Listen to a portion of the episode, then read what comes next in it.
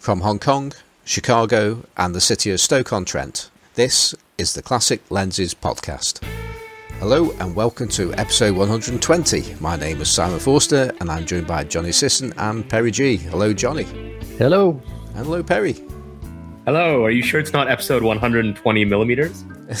that would make so many people happy, but uh, yeah. in, in in this case, it's not. Um, I, I, did have a 120 millimeter lens once um, for 35 mil because I just realised I've actually got a 135 millimeter Biometar for um, Pentacon 6, which I might even talk about today because I've had the photographs back.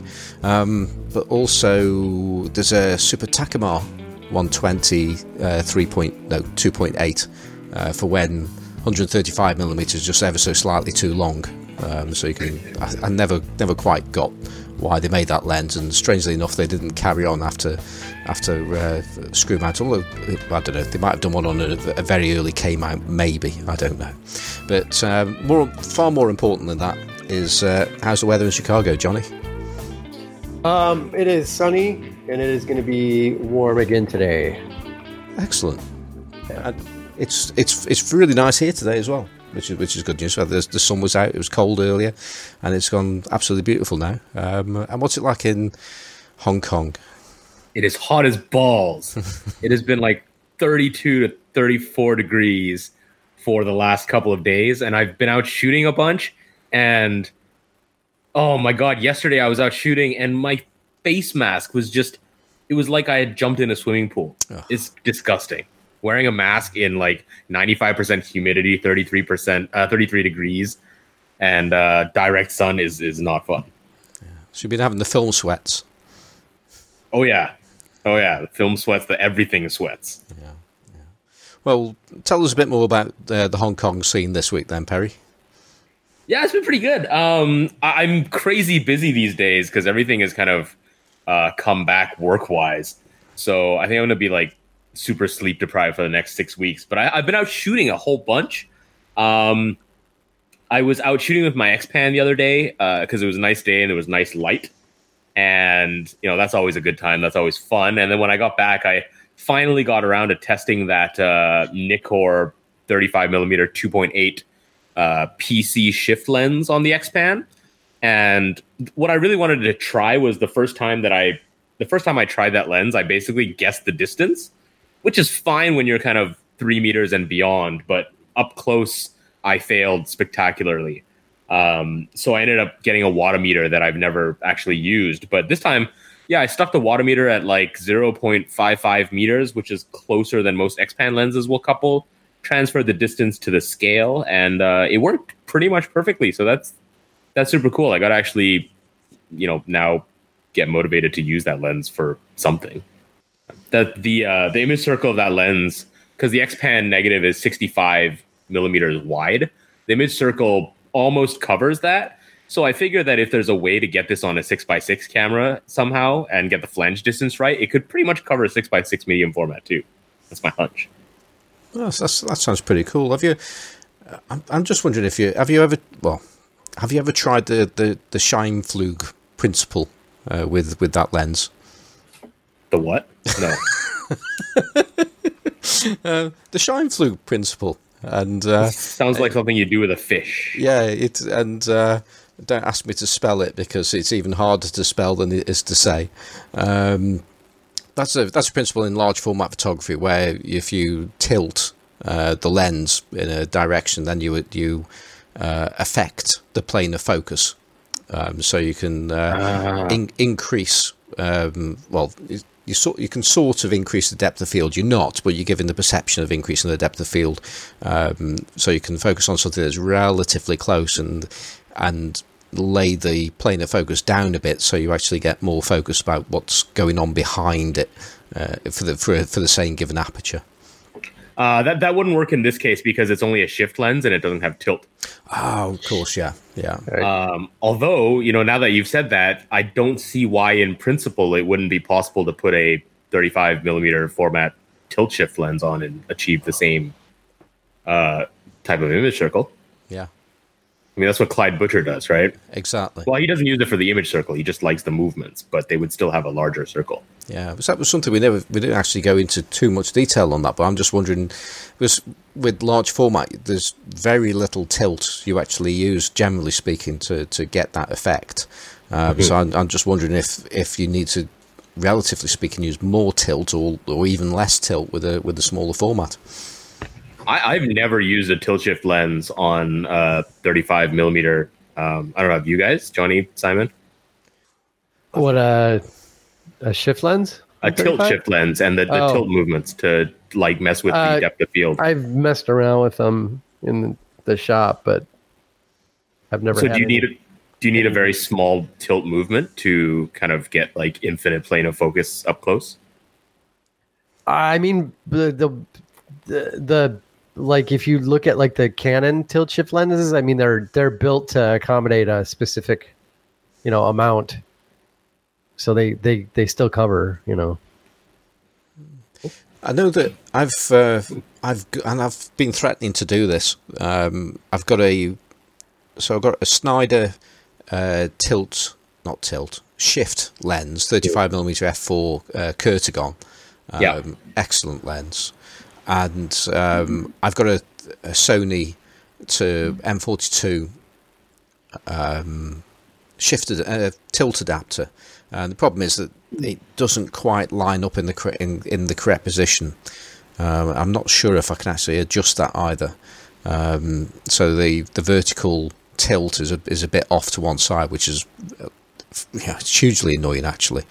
Um, but I'm gonna I need to I need to give that a go because it's the only the only thing is though it really makes shift sorry tilt really makes a difference with a longer uh, focal length um, because that's when you've you've got less depth of field to play with, and therefore it's more mm-hmm. important to be using it because you you need it. I mean, that's the reason why why it's there to some degree. So with a um, a wider lens, you've already got a great deal more um, depth of field to play with in the first place. So therefore, um, I say wider lens a shorter focal length is, be, is a better way of saying it. Um, so you've you've got more depth of field to play with. So there's probably less need to actually put the shift in there. Um, but what you could do, I guess, is if you put far more shift than is sensible, then you can perhaps start to get those uh, those tilt shift diorama effects uh, oh, with, yeah. with, with, that lens. So that'd be pretty cool. The kind of miniaturization. Yeah, yeah. exactly. Yeah. yeah. Well, I definitely wouldn't do that with an X Pan because it's totally impractical. But th- there's no reason why, in principle, um, if I could get a Nikon F mount tilt adapter, I could do it on my Sony the same way that you're thinking of doing with your uh, your Curtagon. What do you say being practical? I mean uh, that uh, actually the X Pan has got probably got more scope to actually make use of the t- of the of the of the tilt in in portrait mode because you'll be able to actually see more of the effect of it because you're actually narrowing the bit that's actually in focus to the center of the of the image, and you're blurring the top and the bottom of the image far more. Uh, I guess so. How would you control where? Like, does that always take place just in the center when you tilt? As because it's a rangefinder, right? Yeah. So I won't be able to see the effect of the. No, lens. that's. I mean, you're just going to have to have to guess at it, but the, mm. it's it's going to be in the center, especially if you're not using rise and fall on it. Um, so so by nature, it, has got to be in the centre because it's, it's tilted on the axis of the, the central axis. So I, I'm pretty sure that means it has to be in the centre of the image. So, so you're you're thinking of vertical pano with yeah. nothing in focus in the top and bottom, like eighty percent of the image. Exactly, and just a just a thin horizontal line of focus. It we're right down the middle of it. Needs to be done, Perry. You can you can do this. All right, I'll try. I'll try to think of some artistic apl- application. I literally can't think of any photograph where that would make sense. yeah. Well, we have faith in you, Perry. You can do it. All right, get the, get those creative juices flowing. Um, so yeah, so so apart from that, um, which is always fun, the uh, I, have you know been out shooting with my rangefinders. Um, nothing new to report there, other than the 21 Biogon is still awesome. Uh, and I went out shooting with my WA Cal 35 millimeter f3.5 LTM lens on my M6 as well. Uh, and a shout out to Johnny here for bailing me out on the filters uh, with that thing. because I was gonna go out and look for 34 millimeter filters uh, and essentially get a set of 34 millimeter filters. But there was a um, the lens came with a 34 millimeter step up ring, but no hood or anything to attach into that step up ring. And like 43 millimeter filters didn't fit because uh, they were too small, and 46 millimeter filters didn't fit because they were too big. Um, but John told me that that's because it's for Series 6 filters, uh, and then sent me a lovely eBay link to a full set of Series 6 filters with an adapter for the Leica 51.5 Summarit as well, which is super hard to find. Uh, so those I bought that right away, and those are zipping their way over from uh, wherever they are were listed on eBay. Cool, cool, cool. Yeah. The series system, you know, I know you've been trying to get me to use it for ages instead of trying to get, you know, a set of filters for every size. And right. I think something just clicked and it was like, wait, this finally makes sense. yeah, it's it's it it it it makes a lot of sense, especially for older odd rangefinder lenses and older odd Exakta lenses that are you know strange sizes. Yeah, um, it's super easy. I think also the more lenses you have, the more sense it makes. Yeah, right, right. Because you know, I, I have gotten to the point where if if I get a set of filters for every size, um, it it gets absurd. Yeah, it's crazy. Right, right. right. That's that's the idea exactly. Yep. Yeah, people used to, you know, you figure back in the day, people didn't have as many lenses because mm. the stuff was new and really expensive. Mm. But if somebody had a, you know, a camera with two lenses and maybe they had a movie camera um, for doing cine stuff, they could, in theory, have basically one set of filters for everything and just, you know, swap them out with different adapters on each lens. So yeah, definitely. You know, if you've got five lenses that are different sizes, you could have one set of filters rather than five sets of filters. Yeah, and looking at the sizes, it seems like between Series Six, Series Seven, and Series Nine. Yeah, uh, or like between Series Six and Nine, you could pretty much cover. You can cover every. every you know, yeah. Standard filter. Yeah, and then uh, some some uh, some of them are Series Five. Some of the older like a lot of the TLR, the smaller TL, TLR uh, lenses, like the 3.5s mm-hmm. and stuff, those are Series 5.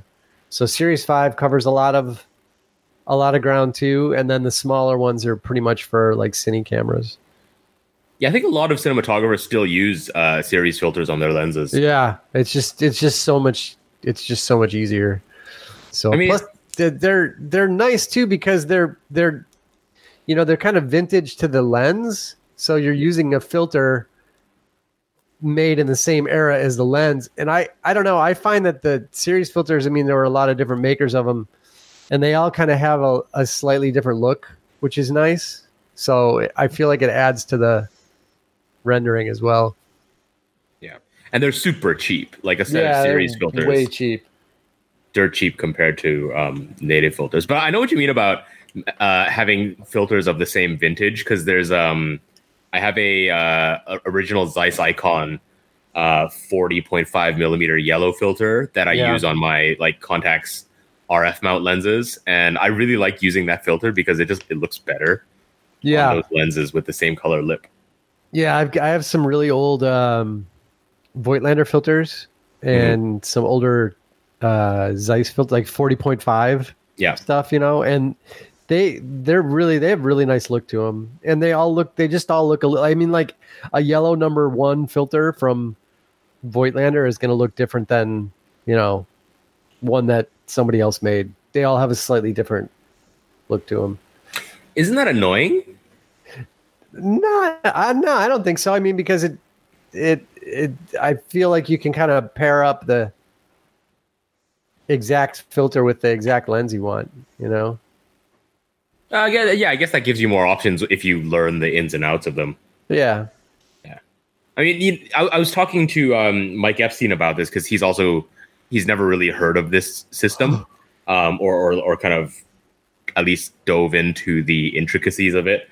Um, and you know, Simon, you said that it's fairly counterintuitive compared to native filters. It's it's just one of those things that it takes a while to get your head around, especially when you're like looking at the parts and uh, yeah. well, where does the where does the hood fit into all of this? And if I if I use the hood, does that mean I don't need this bit now? And uh, um, so it just I I think if you if you put one together once, I think you've figured that out because it's just yeah. it's just three things. I mean, it's it's a adapter that has a threaded size on the back that fits the lens. The front size is the filter size, so it's going to be like Series Six on the front and say 34 millimeters on the back. And then you're losing people already, Johnny. No, it's it's no, it's no, it's the the thread size on the back it's an adapter. It just threads onto the front of the lens. So if your lens is 34 millimeters, the thread size is 34 millimeters. The fr- it's just like a step up ring. It's no different. So the front size is Series Six. So Series Six filters are all the same size, and and you're done. So it's just putting an adapter on the lens, and then you put the filter in the adapter, and then you can either put on a hood or a retaining ring to keep the filter in. So it's just it's it's it's it's if you've made if you've ever made a sandwich, it's it's that difficult. It's a piece of bread with some stuff in the middle and another piece of bread, and you're done. It, it, it does make you wonder how these different filters for exactly the size of thread for the lens caught on. It does, doesn't it? Yeah. Yeah. yeah. because it's one of those things where when someone explains the series system to you, you know, the it, the first time I encountered it, it confused the hell out of me. Um, I think one of my my Nikkor first Nikkor lenses I bought it came with a Series Seven uh, or Series Eight filter adapter and hood, and I was like, "What the hell is this thing? What's this for? Why why yeah. does it come apart? Why is there an extra piece?" Um, but once you put it together, it is yeah, it, it makes sense and it's fairly intuitive. I think. Yeah, um, you just, you just got to do it once, and then it makes sense. I can understand why it's it. I can understand why it's uh, confusing at first because it's you're used to a filter having right a thread on the back, and there's a piece of glass inside the ring. Yeah, but and then, and then but filters th- threaded filters are really no different it's just uh, it's an all-in-one piece versus a modular piece that's the only because the if you buy a B B plus W filter, it has a retaining ring on the front of the filter. It's mm-hmm. just it's just flush and it's small because it's not meant to be removed, right? Mm-hmm. It's no different. It's exactly the same construction. It's just the the series system is meant to be interchangeable. Right. So whereas the modern ones are there so they can sell you more. Yeah, exactly. Yeah. I mean that's why I say it's I think it I think I think the manufacturers realized there was way more money to be made oh, selling people five filters rather than one filter. so, is it kind- true that the profit margin on filters for retailers is like way higher than the profit margin on some of the lenses that they sell? Oh God, yeah. Oh God, yeah, yeah. There's no profit margin. I've, I've talked about. I think I've talked about this before. I mean, if you sell a, let's say you sell a, you know, a, a, a, a Nikon you know, I knew you were going to say Nikon. well, it could be Canon. It's the same. If you any just any any new DSLR, right, yeah. or mirrorless for that matter, any anything new that's coming from the manufacturer, they set the price. You you you you have no you have no ability to change the price from what they set the price at, and they set the discounts, and the discount comes off the top of what the dealer would make off the product. Hmm. And if you order it from Nikon, you never get reimbursed. You get reimbursed in new product. So in other words, your next order, they take your dealer profit and put it towards you ordering more product from Nikon. So you never actually make money on new cameras. and and what's worse is the money that you would make is like on a on a new $1500 camera and lens, like let's say you buy a camera and a kit lens, the dealer makes about fifty dollars. Yeah. So yeah, you, on a filter, let's say you you you buy a filter, and the filter costs forty dollars. The filter costs the dealer about four dollars. So yeah, you make way more profit on filters and lens caps than you do on gear, which right. is why there are no camera shops in a and nutshell. You, yeah, and that's yeah. probably one of one reason why the series uh, system went away because you could just buy it once. Yeah, exactly. I mean, what what who that doesn't do anybody any good if you can buy something one time and not have to buy it five times.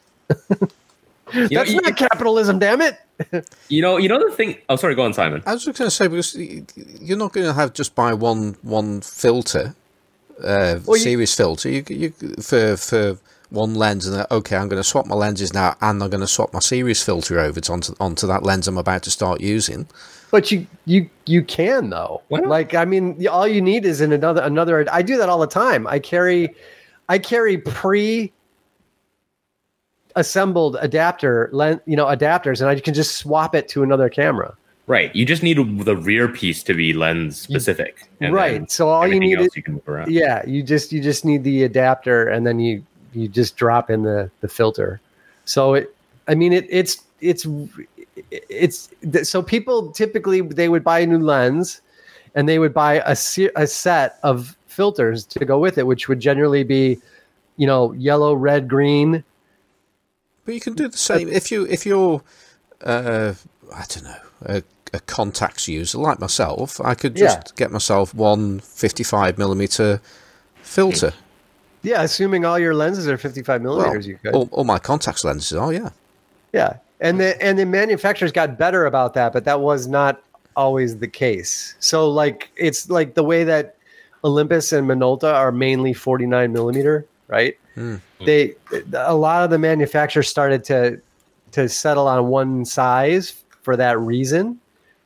Um, but it's not it, it for uh, uh, people like us who have loads of different lenses from different eras and different sizes. You can go nuts buying, you know, one of everything. So I think that's where the biggest benefit is if you have, you know, multiple systems, or if you if you were somebody who was buying a you know a kit of lenses back in the late 50s early 60s they were much less standardized. So it made a lot more sense at that point in time to buy one set of filters and just buy one or two adapters based on the lenses that you had. Mm. so it's i mean it you know you just have to look at it kind of from the era that they were made for right so it's it's a different equation now because yeah, there's a lot more standardization in sizes, but that just wasn't always the case. The thing the thing that turned me off series filters for the uh, most for the most part is they tend to be silver. Um, yeah, you can get you can get black rings though, you know. Yeah, you yeah, the, yeah. The one you sent me has a black front retaining ring, and so that's what sort of sold me on it. Other yeah. than the Summarit size, and then I I kind of Simon's face palming. uh, and then I, I, went on eBay and I discovered that you can get black uh, adapters and retaining rings. So yes, I'm, I'm, willing to give this a try now. Yeah, you can you can get them in black or silver. Yes, you can. Yeah. No so they, problemo. They, they, suck less now. All good. um, hey, this is a real thing. Uh, the it is the, the price of um, of silver lenses in Hong Kong is substantially lower than black equivalents even oh if they're God. not like fancy Leica stuff. Yeah. Wow. People, people know. People know. Uh, so filter aside, um, you know, in those cameras, I was shooting a, a bulk rolled RPX 400 that um, someone I know just bulk rolled for me and uh, sold them to me for cheap. And I think never again. Um, because even though I didn't bulk roll them myself, I got to say it, it seems like just a huge pain because one of my favorite things about RPX 400 is that it doesn't curl at all uh, compared to Tri-X after I develop it and hang it up to dry. But this bulk rolled stuff curls like crazy, and it made me realize that a large part of the curl is not necessarily inherent to the emulsion, uh, but like to the way that it's spooled into the canister and sort of how tightly it's wound. Um, oh, that that's isn't that counterintuitive though? As in a, a bulk. If it's bulk rolled, then yeah. it's been sitting on a le- effectively less tightly wound uh, cylinder. Right? Is it not? You would think so. Yeah. yeah. Uh, but this bulk rolled stuff curls like crazy, whereas the uh, fresh RPX 400, when I buy it after I develop it and dry it, it dries perfectly flat and it's a beauty to scan. Um, but this stuff curls almost as bad as Tri-X, and it's it's it's not worth it. I don't know why. I I, I don't know if the, the guy's like tight, tightening it, um, you know, rolling it real tight into the canister, which I don't think so because it's not like there are a bunch of extra frames. It's 36 consistently. Um, so I, I don't know what causes that, but it makes me think that a lot of the curl of a specific film comes from, uh, I don't know, is it batch specific? Like, have you guys had this where the same film curls and doesn't curl in different batches? I hardly use the same film twice, uh, so uh, yeah, be- be- better for Johnny to answer that one. I mean, I've heard people say that, you know, but I, I, I mean, unless, if it's fresh film, it should all be the same, unless the, unless the, unless you're talking about film where they change the um, the base layer, which has happened, that manufacturers have changed the base and then it, you know, curly versus not curly. Um, but it it it should be the same with any film that's in current production. Yeah, you know? I mean it's it's not expired. It expires in uh, 2022. Yeah. Um, and I, I've just finished, you know, shooting a bunch that expired in 2021, but all of the boxed film that I've purchased of this type is very consistently flat. Mm. Um, but this stuff isn't. So I mean, it, it's RPX 400. It says it on the on the sprockets after I develop it. So I know it's not like some weird substitute. But yeah, okay. if anyone, uh, if any of the film nerds out there know what might be going on with that curl, let us know because it's it's annoying. And then finally, uh, I went shooting at night um, for the first time in a while, and I was frozen with a bit of. I, have had a bit of gear paralysis this week, where you know before going out to shoot, I'm just looking at all the cameras and lenses I have, and I'm like, what should I use? And I just don't know. Uh, so I grabbed something totally random, and I went out with a Contax S2, uh, which is right up Simon's alley, um, with the 51.4 planar and the 28 2.8 uh, Distagon. So you know Simon Forster style lenses, and I shot with them at night. You know the the camera feels really good. It's it was a good shooting experience, but uh, when I got the results back, two things. Uh, most of my shots were either out of focus or had some uh, camera shake, which is my fault. But also, those Zeiss lenses, they were way too saturated and way too contrasty. Uh, and it really kind of confirmed my hunch that on Cinestill 800T, I far, far prefer low contrast low saturation, you know, single or uncoated lenses. Um, because even though you know some of the shots that I got, they they look good from a kind of you know detached objective perspective. Uh, it's just not the look I want with that film, and and the Zeiss lenses they that that look doesn't work with Cinestill to my eye. They really did pop. yeah, um, I, yeah, I remember congratulating you at the time on just, just how much those those photographs really popped and jumped out at you, and they were really really arresting. Yeah, yeah. I, I ended up posting a bunch of comparison shots with other lenses that have more of the look that I want. Um, but no, I, I know what you mean. Like they have the high contrast, right? The blacks are really black, but the colors because they're so saturated and contrasty um, I guess it doesn't really have that cinematic look, which tends to be a little more muted and, and lower contrast. Um, and you know, I, don't want to say that it looks fake, but that look just doesn't appeal to me as much. And I know that the Leica Suma, Summilux spherical, which is also a very modern looking lens, it has the same effect when I shoot it on Cinestill, and I'm I'm, I'm not in love with it. Mm. No, I, I, I, I agree. Um, the, uh, the, the the shots that you showed us comparisons, and uh, you could. It was. I mean, sometimes you go on about coatings and things, and I'm there thinking, what what on earth is Perry going on about here? You know, I really I struggle at times, um, but it was very very clear. Uh, with those those, those shots, uh, the kind of look that you were trying to give, and uh, and it, it, also reminds me of the look of uh, when when Johnny does um, does color shooting as well, uh, which I wish he did more of it because I, I really love his color work. Um, but it, it, it's it is that thing about uh, contrast and the, and and the colours tend to head more towards the pastel pastel shades. And yeah. um, I mean, I I, I joke, joked with you uh, to say that perhaps you should try more Rockall lenses. Um, and um, but uh, no, uh, one one of the things that, and I think actually to be to be fair, yeah, but I was reading through this because uh, I went back to that uh, post um, a few days ago. Uh, sorry, this this this morning, and and I was and and I arrived at a thought, and Nick Lyle pretty much had already beaten me uh, to that to that thought, and uh, so I'm going to put it into my into my words really, um, mm. and and that's that's the case. And I was I was joking with you anyway when I was saying about you know use use Rokkor lenses or or something like that, um, but it, it it does come back to that point about. Um, some of the lenses, the look of the shots that you like with some of your lenses are such that um, in many cases they will be, especially on digital, they're traditionally um, less valued uh, shall we say, um, and not just because of sharpness, but because of uh, a lack of contrast. And uh, and the, and Nick and I, I think, I think, I think we're thinking on the, the, the, the, same lines here.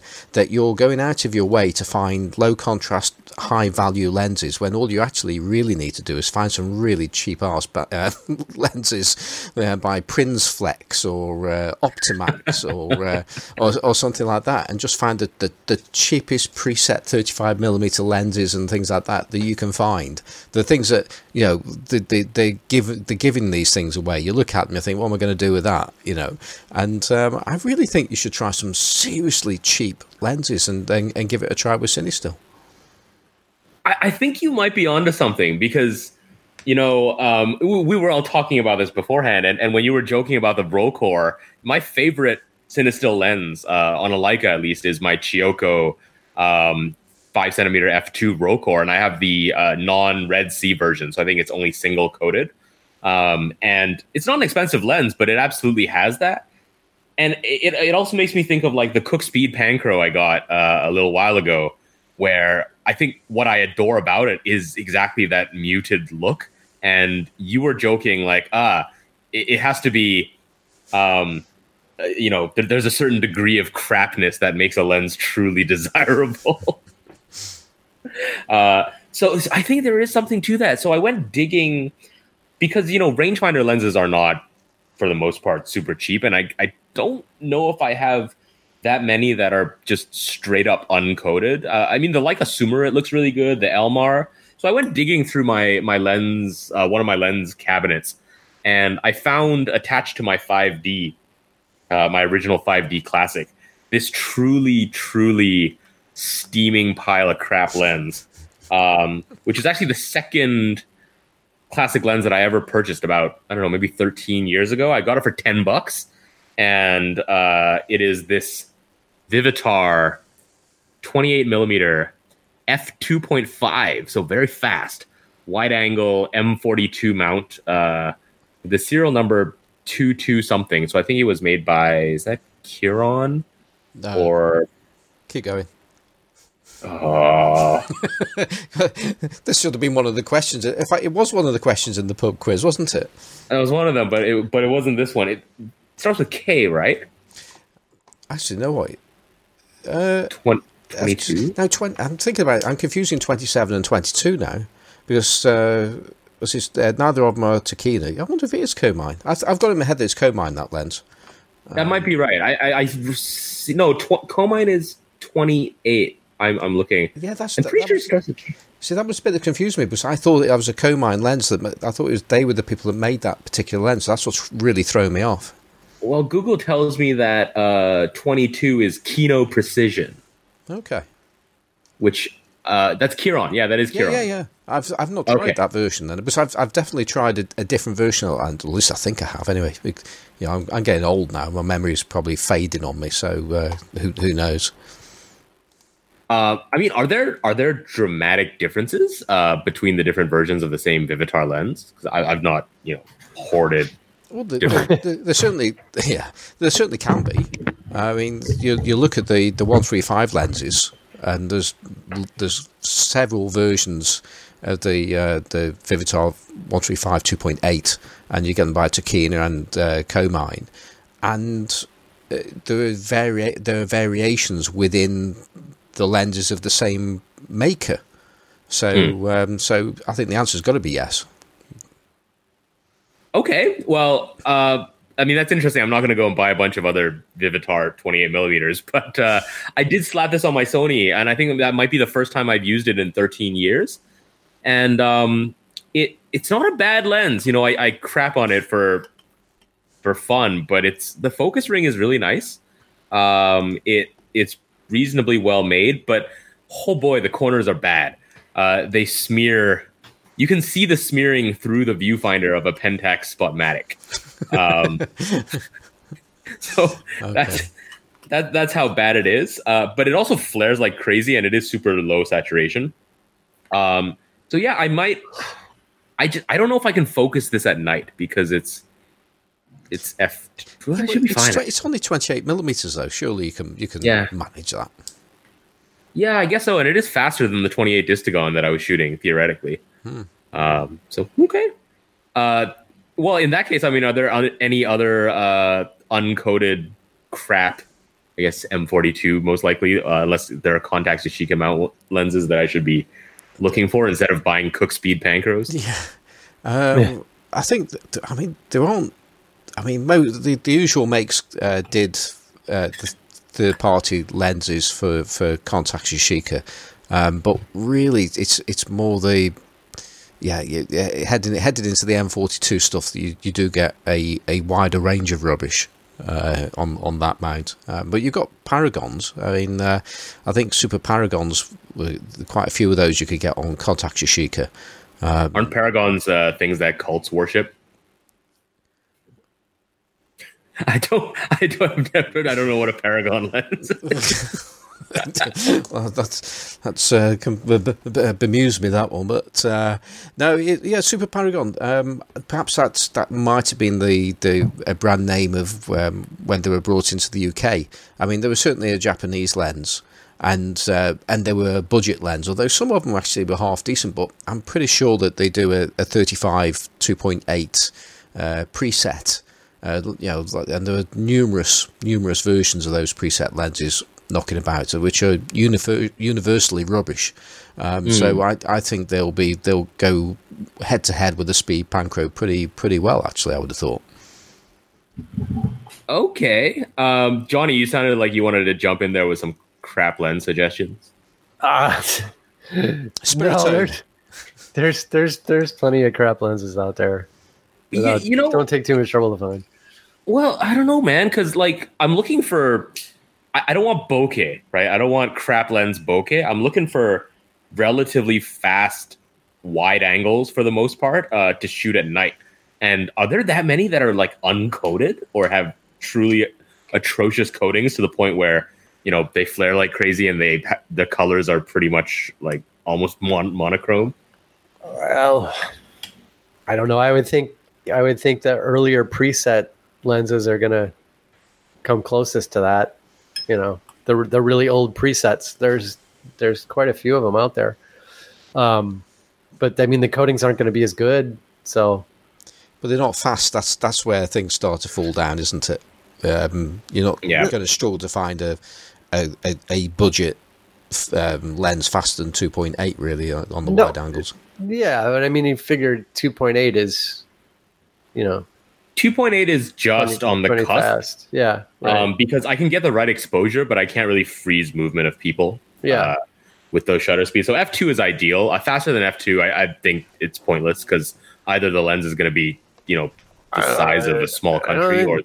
Yeah, there's not a lot of older F2 28 millimeter lens. I mean, other than the there's the 2.5 Vivitars, those are older. Yeah, that's that's this one that I'm holding right here. Right, but I mean, there's not a lot of f2 uh, 28 millimeter f2s are going to be mostly 70s aren't they i don't think there's going to be a lot of older mm. 28 millimeter f2 lenses floating around out there i mean it could be 35 it could be 50 that would be i mean 50 f2s should be a dime a dozen um but i'm blanking on uncoated ones uh couldn't you just get an old uh an old jupiter 8 or whatever 50 f2 Sonnar those some of those got to be uncoated, right? The older ones. Oh, you know what? I have one. I, I have uh, an LTM one, and now that you mention it, um, it really does not have very vibrant colors. Although the Sonnar design was designed to increase color and saturation without coatings, mm-hmm. like pre coating right. development. So the the formulation might kind of cancel out some of the effect that I'm looking for. Right. Um, but I like that. Are there? So yeah, I mean, if it's 50 millimeters, there's got to be loads of fast ones. There, is there any weird like uncoated Soviet crap uh, in the 50 millimeter range? Will be the the Tessars. Well, what what what about an old um, uh, the 50 f2 pre pre Summicrons? Any of those should be. You can definitely get those uncoated. Oh, you mean like a like Summar? A, yeah, like a Summar, exactly. Because oh, I mean, those are those are those are kind of soft and flat. That's a good. I mean, I should just shoot the Sumarit because I have that. Yeah. I mean, they're, they're definitely expensive enough for you. I used to have a Summar, um, and I regret selling it because. Um, well, there you go. You need a Summar. You need about a 1937 Summar those are so freaking hard to find that uh, in good condition. Like the one that I had was one of the only ones I've seen that is not just like filled with haze and scratches yeah. all over. Um, yeah. Oh, hmm. goes with the territory, right? Okay. Okay. Uh, yeah. Well, if if you guys or any listeners think of any um, any mount really, because I mean I've got enough cameras that I could probably probably do it on anything. But if it's LTM, that's ideal. But I think as far as SLRs go, um, I gotta say the Contaxes are actually pretty nice for shooting at night. Um, yeah, I mean they're good. They're good cameras. What can I say? So. I mean, you got the the uh, the the pre-war Zeiss lenses as well, but most of those weren't coated. Um, but it's whether or not you can handle that mount. Oh, for Contax RF? Yeah. Oh, dude, but then I'd have to shoot at night. I don't know if that's doable um, unless like you're zone focusing, but you can't really stop down because that viewfinder sucks. Hmm. Um, so I would either have to put it on an Amedeo and use it on a Leica, which is totally doable, um, or I don't know, get an R2C. Nobody wants to do that. That's actually a pretty good idea. A Contax RF mount because you've got like the the the Tessars. There's the pre. Well, when when you when you just kind of stepped away from the mic just now, Johnny was talking about the Jupiter eights but I was saying the Sonnar design kind of even if it's uncoated, the design is designed to increase saturation and contrast without coding. So I think that's not the right direction to go. Mm-hmm. Um, but you, you, do have the you know the the the there's the Tessar, isn't it? The uh, the two point eight and the three point five uh, Tessars as well. Yeah, yeah. Although that's a little slow for fifty at night. Ah, yeah, um, yeah. I think I think you know shooting Cinestill at night in Hong Kong, there's enough light to fairly consistently shoot at 160th of a second uh, at f2 um, in in the kind of areas that I like to go, and I think that's just on the cusp of getting like camera shake with a 50 millimeter. Uh, if I if I want a little bit more, it, it strikes me that the, the lenses that it's almost like a case of with a, with a few exceptions, the lens needs to be about 80 years old or older yeah, you know, I was actually thinking of of old um, adapting stuff to an M42 mount, like old uh, lenses ripped off of fixed lens cameras or um, or enlarging lenses or things like that. Hmm. Oh yeah, well. that's good. Oh, I was going to say it's a good point about the enlarging lenses, except that they're, they're slow. They're slow. You don't get fast uh, enlarging true. lenses, do you? So two eight's about as quick as it gets, I think. Yeah, that's true. That's true. Yeah. Uh, projection lenses, maybe. That could be an interesting one route to go down. they're certainly fast enough. And would they be coated? I don't know. Are, are projection lenses typically coated? Well, I've got I've got a a Leica one, a light one in front of me, two hundred three point six, uh, but that that's definitely coated. But it's you know it's not it's not the uh, the most coated lens I've ever seen, and certainly you can get some of the older ones. But you get the uh, um, the very old triplet uh, lenses, um, projection lenses. Like I've got the Emil Busch, if that's the correct way, um, Neo, Neo Kino, um, uh-huh, uh-huh. and that's certainly not coated. Um, and I think that would do a job for you. Um, that works out around about I think it's about fifty two one point eight ish. Um, as, a, as a focal length. Um, so, see, that's the thing. You're not going to get a wide a wide angle projection lens that's going to cover your sensor, are you? That's that's going to be the the issue. But if you can work at 50 mil, then that that should do a job for you. Oh, okay, okay, cool, cool, cool. I, am this is good. Uh, number one, I succeeded in my mission today of getting Simon to admit that the Zeiss lenses were not the best tool for the job. Um, but number two, this sounds this sounds like a fun little rabbit hole to go down. Uh, mm. Because I mean, it's true that I, I think on cinema film, crap lenses look better. Yeah, yeah, yeah. I've got, I've got, I've got to agree with you. Uh, uh, it's, it's certainly the case. So uh, that's that's pretty much it um, from my neck of the woods. Uh, and now I'm gonna go hunting for crap lenses. That's, that's uh, so Simon, um, you've been you've been busy in Stoke too, eh? I have, I have. Um, a, a, few a few things happened. Um, oh, of, oh, you're muted. Oh, oh, he's talking. His mouth is moving, but his mic is muted. Ah, am I back now? yeah. I was I was giving you so much wisdom there. It was, it was but I'm not going to be able to repeat it. Um, yeah, I've been quite busy. Uh, I excuse me. Um, I mean, I bought some stuff the other week and only picked it up. Uh, I think on Tuesday or Wednesday last week. Um, so I'm now the owner of a few new cameras, uh, including an. Ooh, just bring that back up. Um, an Icarex 35CS uh, which I believe is one of the special versions of it because it's got a metered head on it. Uh, so 35 millimeter um, camera um, by Zeiss Icon, but it also says uh, Zeiss Icon Voigtlander on the back. Mm-hmm. Um, and uh, yeah, it, it, goes downhill from that point um, because it doesn't have an it doesn't have an Ultron on it, uh, which which would be that made me really really happy. In fact, I've just I just stuck my finger into the front of the lens just in case there's a concave element there that I didn't notice. Um, but and somebody somebody was joking and just wrote Tessar on it and uh, uh, just just to get my hopes up. But no, it is a Tessar. Um, but it's decent. You know, it, it's uh, I, I, quite like this camera. It's um, it's nowhere near as bad as I was expecting it to be because uh, Johnny has uh, dissed this camera on uh, on many occasions, and it's it's it's not completely awful. Um, I've no idea if the if the meter works, but the um, the battery's missing from it, so that's good news. It probably takes a mercury battery to guess. I don't know, um, uh, but yeah, it's uh, well. Will I use it?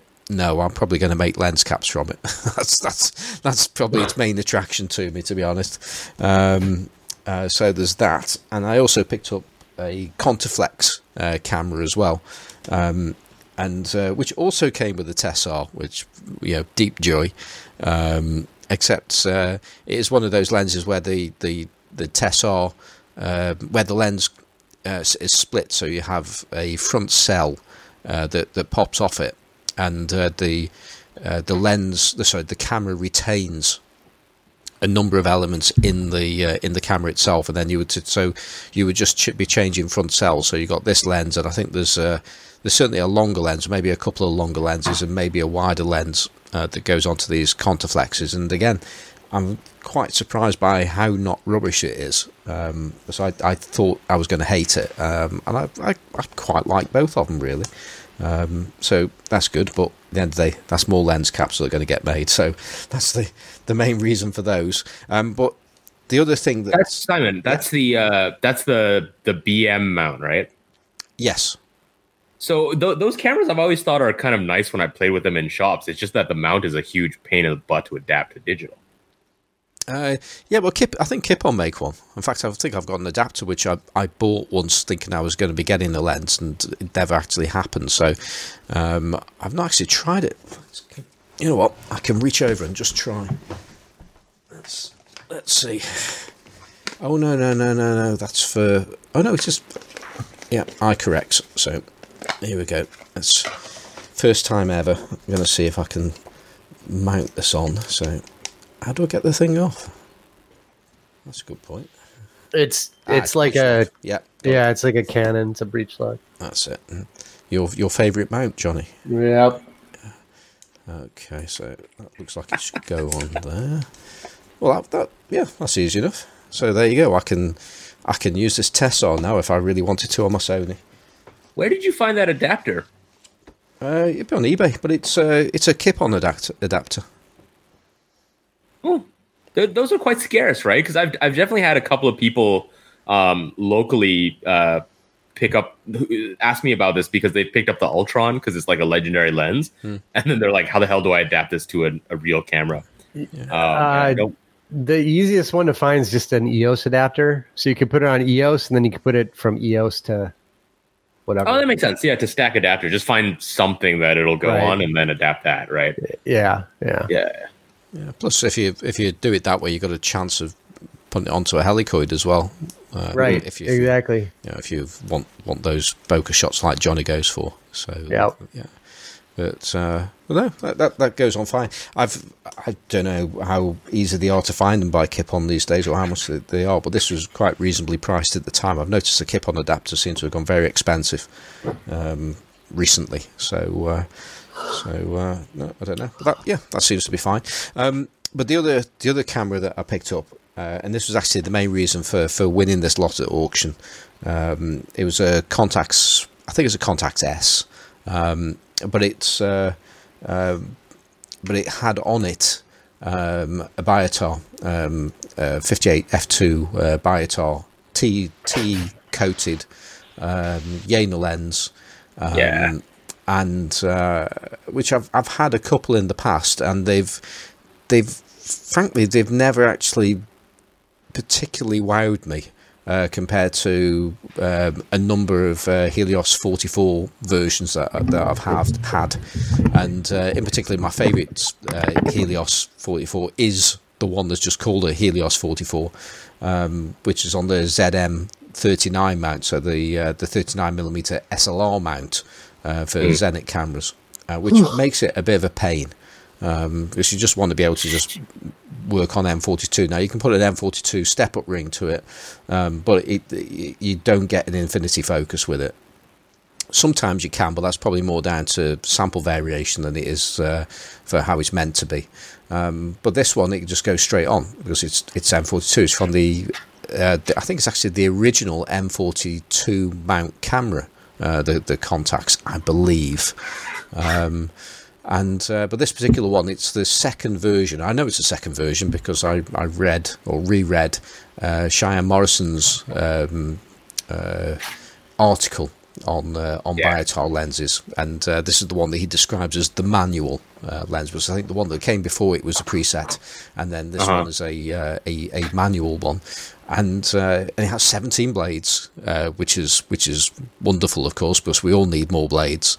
Um, and I was and I, I was thinking myself, I'm, I'm, does it really matter how many blades it is? Because I, I this is absolutely the kind of lens that I would use wide open, um, and just yeah, you're going to get most of the the character out of it, and, and so on and so on. But I'm actually currently using it as we speak as my webcam today, which um, which nobody will ever see. Um, um, but uh, I have actually stopped it down because I've I've learned from using my Heliar lens uh, wide open, which is an f2.4 lens. The 2.4 is about the right. Uh, it gives me the the right um, uh, depth of field uh, for where I've positioned the camera. Mm. And when I've tried other uh, lenses in the you know, standard lenses, and I've stopped it down a little bit because I was I was trying it with uh, what was I trying the other day? Uh, possibly the 50 uh, Canon 50 LTM uh, 1.4, and and I could I've the way I have my camera set up is so that it blurs out the incredibly horrible background that's behind me, and um, so therefore I I have to have it pretty pretty wide open.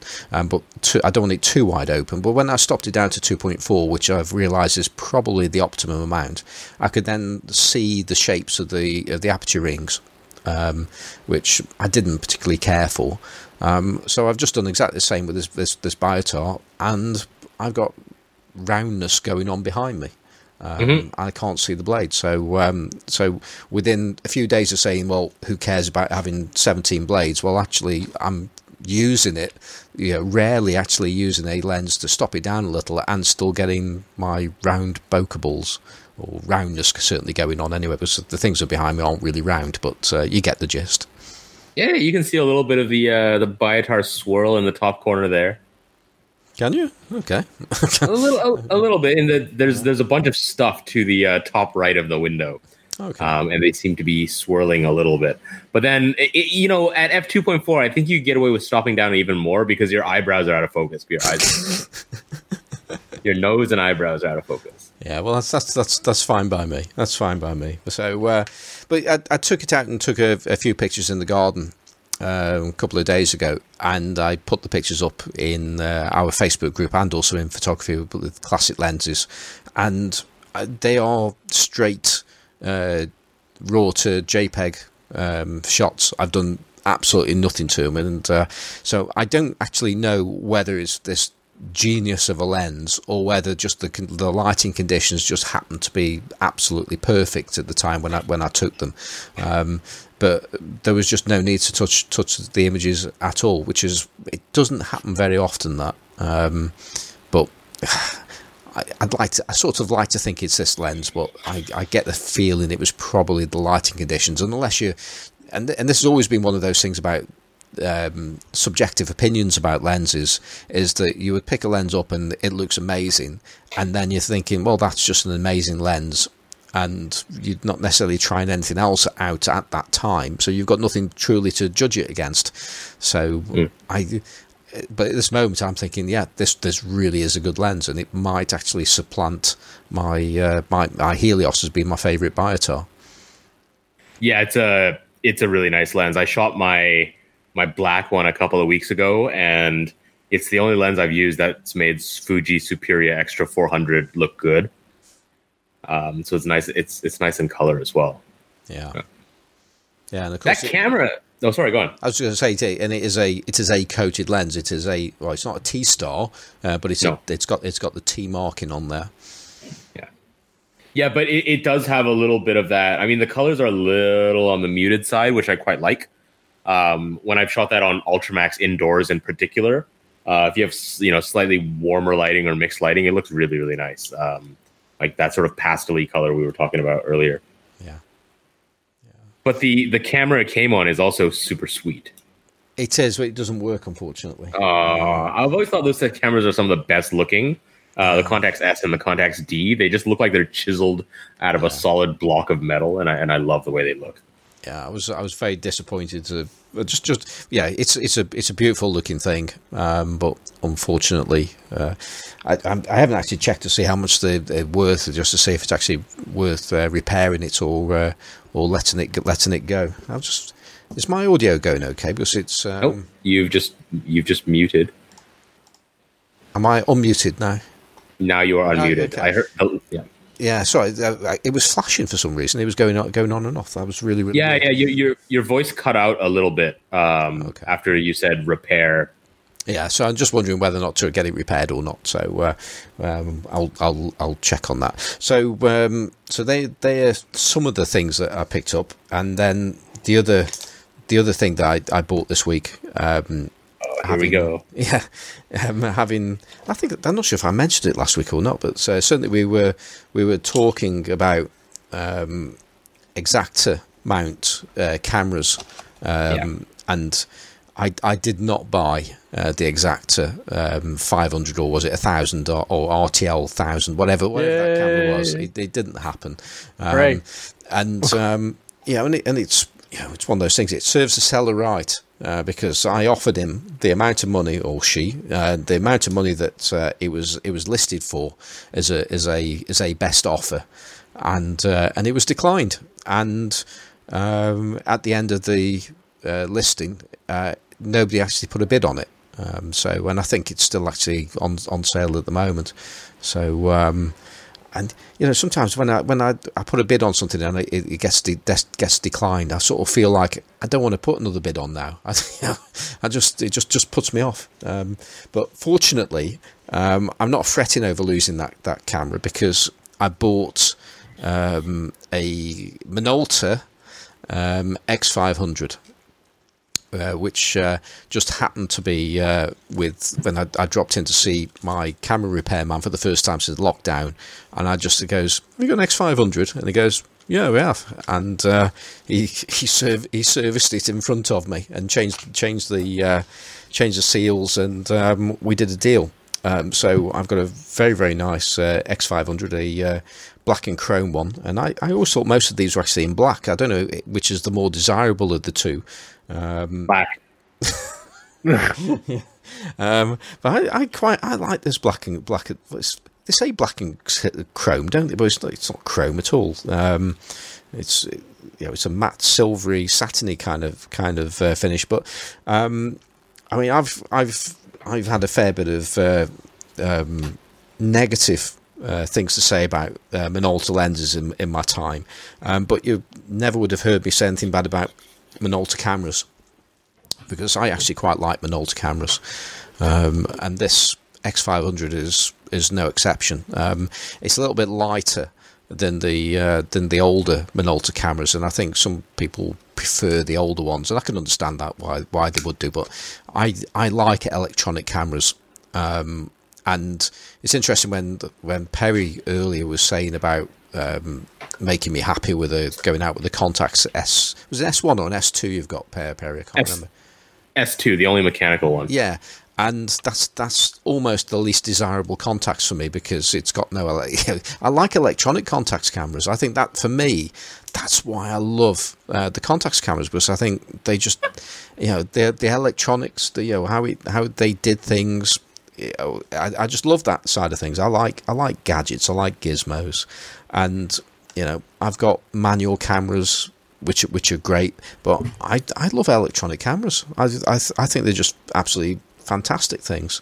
Um, it's a shame this has got a, a, shutter speed dial on it. You know, it could do with like a something just to make it. Um, you know, wait, wait, bef- wait! Before you talk about the Minolta, I mean, we, we have to address the elephant in the room here, right? You're talking about Contax cameras. You just spent like a few minutes waxing lyrical about how you love electronic cameras. I mean, obviously, there's one electronic Contax camera uh, that therefore you should get.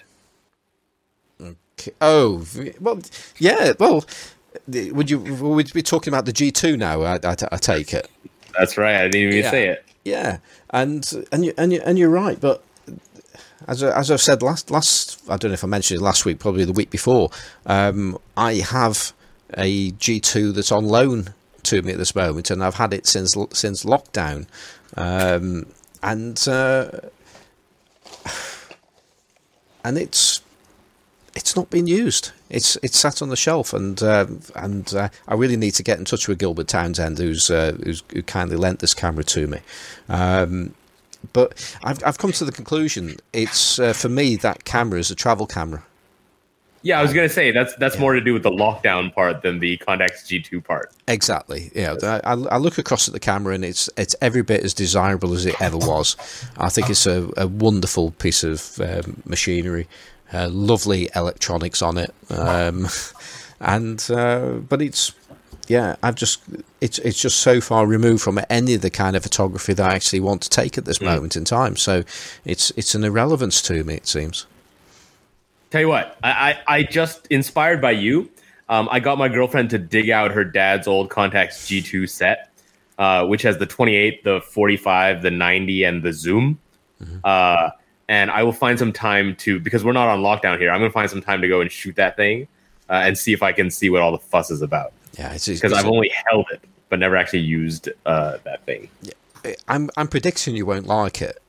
Um, yeah, I don't think I will either. So I'm I'm not entirely sure if there are any people out there that like Leicas and like Contax G2s. Um, so they they seem to be polar opposites of the same thing. I think Rob Jameson likes both. Yeah, he Rob Robbie likes both of them. Yeah, but he um, likes he likes the G one, and that's rubbish. Yeah, he likes the, the it's oh God. yeah, it's rubbish. it's the same camera, but it's smaller, and it, it does the same shit. It, it no, it's not. It really it. it oh, yeah, okay, you're right yeah, it's a piece. It's a piece of garbage. Don't buy it. Spend more money on the more expensive one. The big, the biggest thing difference for for, for me, uh, actually, just just ergonomically, it's better on the, with the G two. But the other the other thing is, um, it's just the way that you control the manual focus uh, with the G two. Um, because although it's autofocus, I, I why? Well, What? What? What? Why? Why would you? Why would you manual focus that thing? exactly. Because you need to. Um, so because autofocus sucks and the viewfinder's yeah, crap. Right? Exactly. I, I, I, can't be doing. I can't be doing with autofocus, and it doesn't always work.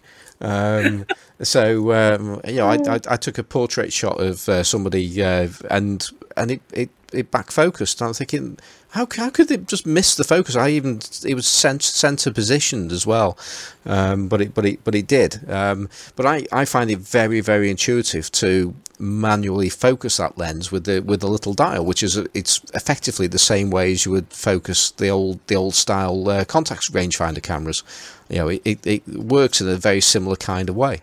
And I how does really it easy. indicate how does it indicate to you that the manual focus is in focus? Right, you've got a, a uh, like a, a, bar that you see at the uh, on, on the, in the viewfinder, and right. uh, you're moving the bar towards a central position. And so if it's right. over to the left, that means that you're uh, um, you're the the left hand side is the near focus, and the far side is the um, is is the far focus um, extent of the uh, the range of the uh, of the of the uh, the, focus.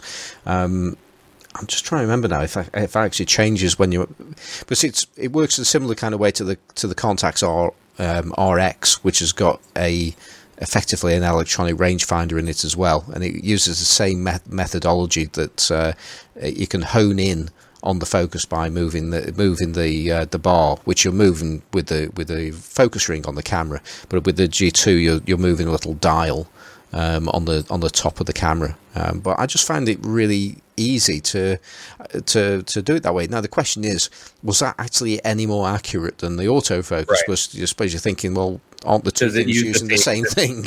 Um, yeah. which they may be. Um, so I don't know.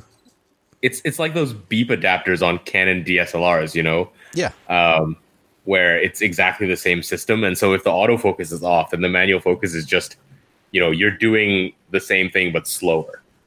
Yeah. and the camera is still telling you when it thinks the thing is in focus. So if it's off then like auto and manual both can be off. Yeah. Yeah.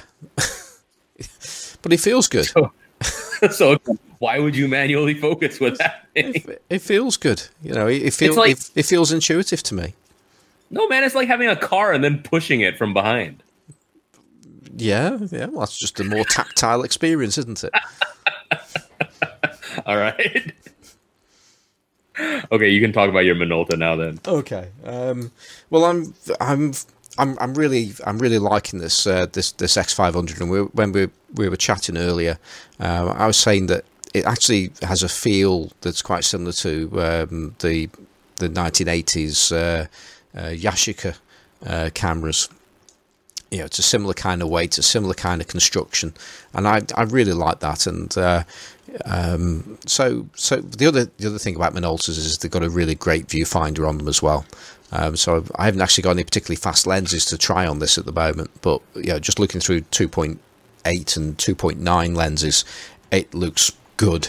Uh, through the uh, through through the viewfinder, and uh, I've currently got uh, because I've just happened to have one of these in stock that I couldn't be bothered to sell. Um, a uh, Minolta 35mm uh, 2.8. Um, I'd already um, slapped on a uh, my uh, well, what I thought was my only uh, Minolta mount lens, which was a, a Meyer Optic 50mm 2.9 Trioplan. Um, nice. And I, I, say that was uh, Minolta mount because I um, hot glued um, the um, the Altix lens uh, to um, to an MD to M42 adapter. Um, or was it M42 to M, M M42 to MD adapter? Um, but so I, I, just checked out the uh, the flange focal distances, and uh, and I realised that that was pretty damn close to uh, it should give me infinity, and um, and by the time I put it on there, it's actually absolutely bang on infinity. It works perfectly, um, which is uh, which, which is cool.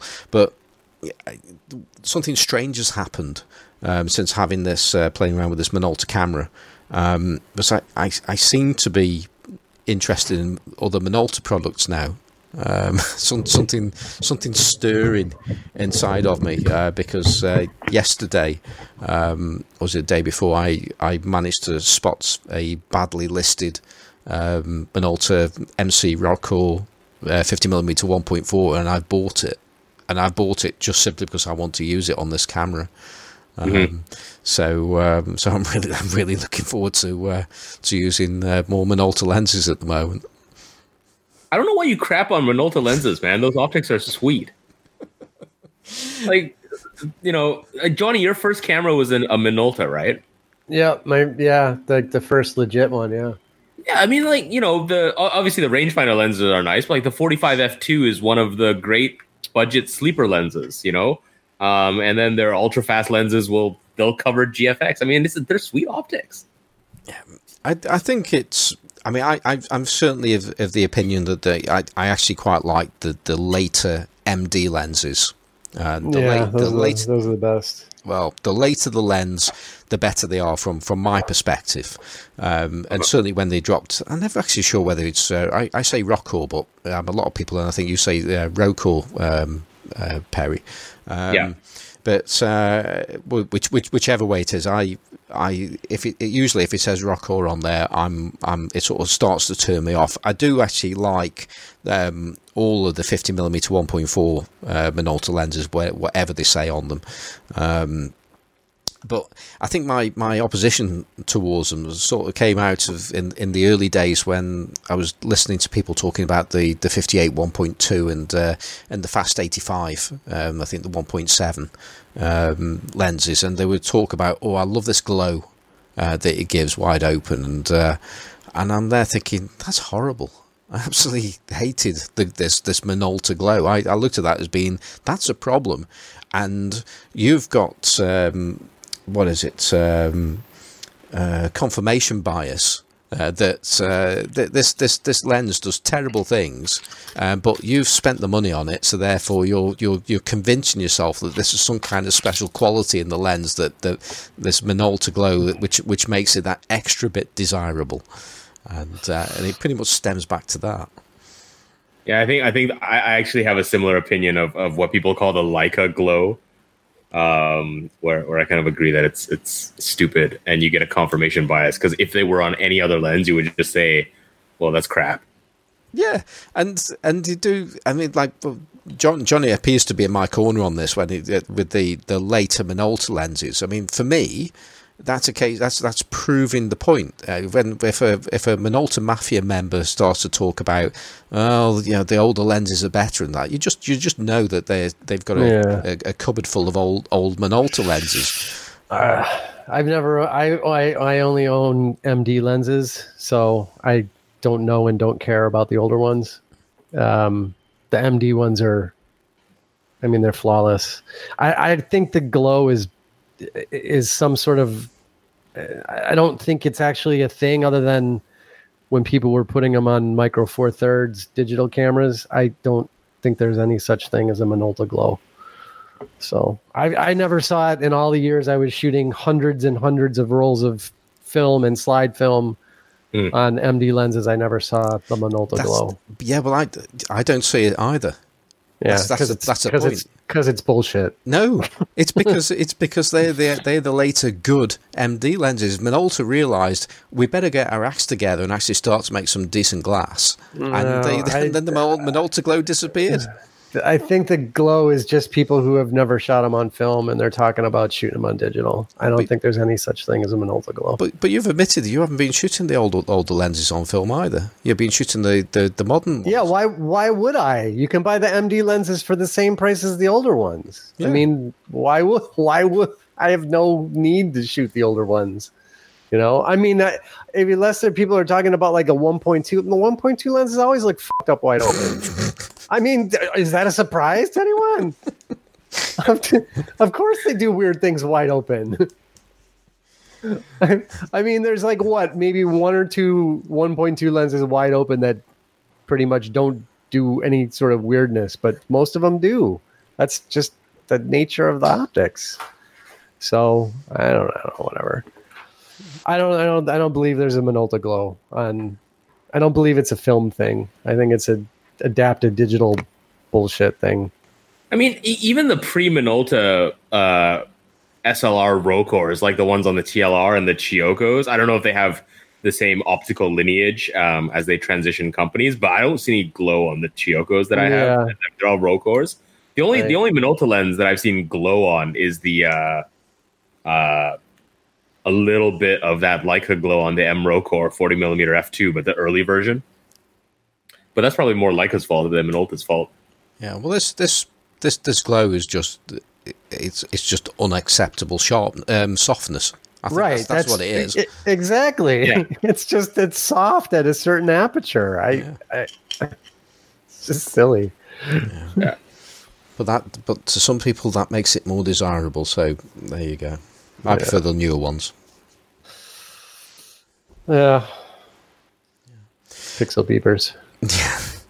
So uh, I'm just wondering if I if I've got anything else to, uh, to go through. I don't, I don't think I have actually. Um, so uh, we've been putting off uh, doing emails, and I think we yeah, should let's, uh, let's we should do, do emails, shouldn't we? Yeah, yeah. Uh, do we want to do uh, oldest first? That would be Let's by the age of the email we're talking there. I take it.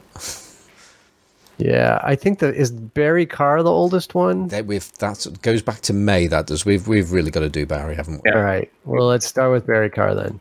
Uh, let me just make this a little bit bigger so I can read it. Um, uh, so Barry Carr wrote us sometime back in May, I guess.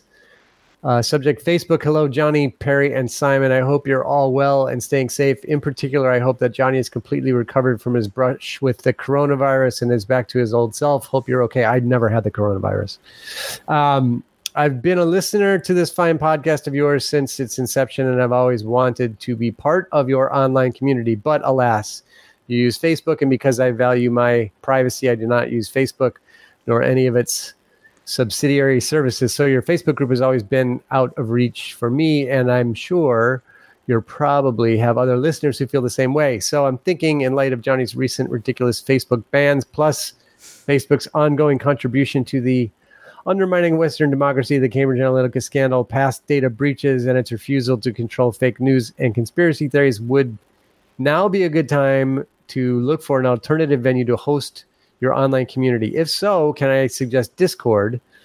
Uh, you'll still be able to post photos, have discussions, etc. Plus, create different channels for the special interest groups within your community. For instance, a channel for film users and other for digital users. Discord even has uh, voice channels so members of the community can have a good old natter amongst themselves instead of bashing the keyboard to communicate. Um, you'll be in good company to your chums at Sunny 16 Podcast and M's emulsive.org website already have created their own Discord servers. So why not go join them in creating your own server and get down with the cool kids? I'll be happy to volunteer to help set things up. If you are of interest, just ping me an email. Keep up the good work. All the best. Cheers, Barry Carr. Hmm. I, have I mean, I've certainly I've heard of um, of.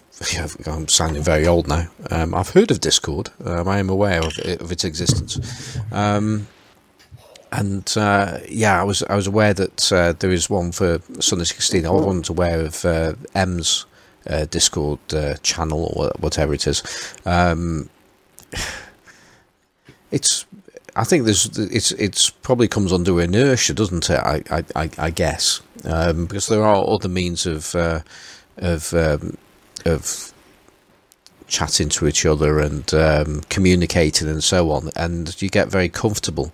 Um, I know that uh, Johnny's not a particular fan of, of, of, Facebook. In fact, the only reason that we use it is because because of what we actually do, and it just works.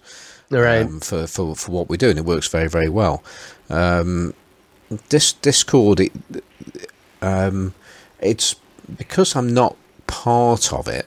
I wonder. I don't. I don't really know enough about it, um, and like how vibrant that community is because it's, or I guess it's as vibrant as you can potentially make it. I suppose, but the the concern I would have is like, would it ever actually grow to be the size of what we have in Facebook? And and and I'm not one of these people that's obsessed by growing the size of our, our Facebook group. We've been there and done that with photography with classic lenses, and we have quite a different um, way of doing things with um, uh, with our, our, Facebook group that that's you know, we we only let people in that pretty much um, show themselves to be uh, to be engaged.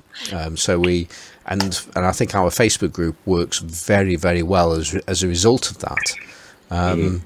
And I I just worry that if we had the same kind of attitude on a on a on a new platform that's new to us at least, will we end up with a situation where there's only about twenty or thirty people on it, and I like that diversity of opinions rather than a, a relatively small community. So, uh, for for me, it's something I I, I do need to look into this more. Um, and I certainly can't. I wouldn't commit myself, at least, to, to, to heading down that way until I know more about it. I don't know about you guys. Uh, I, am the youngest one here, and the only one I only thing I know about Discord is it's what like the little kids use to chat about gaming. I, I don't know anything about it. Yeah, I, I mean, I think it's just a matter of it. You know, Facebook is just the platform of choice right now, and it's where people are. It's sort of like the same problem with having a website or a blog. Yeah, it's like they're islands. You have to invite people to come to your special island versus they're already on the continent of Facebook. They're just there. So it's I think it's a uh, you know uh, just a product of convenience more than anything else. Hmm. So I, I I mean I, I don't know. It's, uh, it's it's an interesting one though because you know, you do you do get uh, you know a whole. I know I've I've, I've not, noticed this when in in podcasting that you, there are different sets of communities yeah. out there, and and the like bubbles and all this kind of stuff, and and sometimes you find yourself out of out of that bubble, and you're in a in a different area, and it's full of people you haven't got a clue who they are, and they don't know who you are. And uh, and you're doing things in the same kind of area, same kind of space, and it's it's it's quite it's quite disorientating at times. You think, well, where where have all these people been? And they're just not on Facebook. Yeah. So, uh, so yeah, it's a, it's an interesting one. I think it, it deserves some attention, and uh, and uh, I'll certainly take take a look at it. But I, I don't want you to hold hold your breath on that, Barry. Yeah, I don't know. I'm I'm on Sunny 16 and I can't even find their Discord thing. So or Emulsive. So I I mean strike strike one, strike two. I I don't know. I, I don't. Anyway, okay, I'll, I'll I'll check out. I'll try and go searching for the Sunny 16 yeah. at least, and then uh, I'll take take it take it from there. All right. Um, next up, we have um, oh, we have an email from Robbie J. Uh, and a relatively recent one, June 20th. He says, Question about external viewfinders. Hi, Simon Perry and Johnny. I have a question for you about external viewfinders. I own a 17 millimeter M mount lens, the MS Optics 17 Perar, uh, and I've been shooting it adapted to my Fuji, but am eager to try it out on film with my Bessa R2, which will require an external viewfinder. Can you recommend a specific brand or type of finder for this lens? Also, uh, I might at some point in the future acquire Voigtlander 15 millimeter. Is it possible to use the 15 finder for both focal lengths by way of masking with gaff tape? Or is it a bad idea? Thanks very much. Keep up the good work. Best Robbie J, Chicago, Illinois. Uh, yeah, we Robbie and I were having a lengthy discussion about this um, the last couple days or so, and to me, two things make sense. Either um, to get the closest approximation because there are no 17 millimeter finders. So the closest one will be the 18 millimeter Zeiss finder uh, that is for the 18 millimeter ZM. Or um, I guess you could get away with using the 15 millimeter finder and sort of guessing yeah. um, and framing like with 10 to 15 percent of the outside of the frame, you know, is not going to be there. Uh, and then that would be the more practical choice because then if you do get a Voigtlander 15 millimeter lens, then you can sort of swap between the two. Yeah, that's what I would do because I mean, 17 and 15 are so wide that the viewfinder is really just an approximation anyway, unless you get the really, really nice uh, metal finder like the Voigtlander 17 millimeter, uh, 15 millimeter metal finder. But they the, make one of those? Yeah, it's awesome. No, no, the Novak has it. Um, oh, it, wow. it looks just like the 35 finder, but it's 17. Oh yeah, whoa, that's crazy. Yeah, but the the plastic one works great, and it's like, especially on the sides, it's just an approximation anyway. So I would, mm. I mean, to me, that's so wide that you can't do precise framing any anyway with anything under 20 millimeters. So uh-huh. I would just get the 15 and use it for 17, and knowing that it's going to be about right is going to yeah. be close enough. I mean, I it doesn't. The 15, the I have that one too, the plastic one. It doesn't have frame lines, right? No, it's just a right, no frame. Yeah, line. so you're you know most of the time you're not looking at the edges of the viewfinder, right? Um, when you're right. framing anyway, you're looking at your subject, and then you kind of see just sort of how much you're getting in. Yeah, exactly. Um, so I think you know that's not really a lens you would use for precise framing anyway. The MS right. Optics 17 Perar, because um, not only are you going to shoot architecture with a lens that that's crazy like that. Yeah, right. Uh, yeah, so so you, you might you might do well with um just just yeah. 15 and and, and, and they're they're easy to get. They're floating around out there. You could yeah. you know, I'm sure there's a bunch of them on eBay. So that's just a really easy to me it's just the easiest solution. So yeah, I suppose you could get the like a 20 millimeter finder, but it's going to be significantly wider than that. So I'd rather yes. use a I'd rather use a wider finder and cheat it a little bit on the edges than you know the other way around.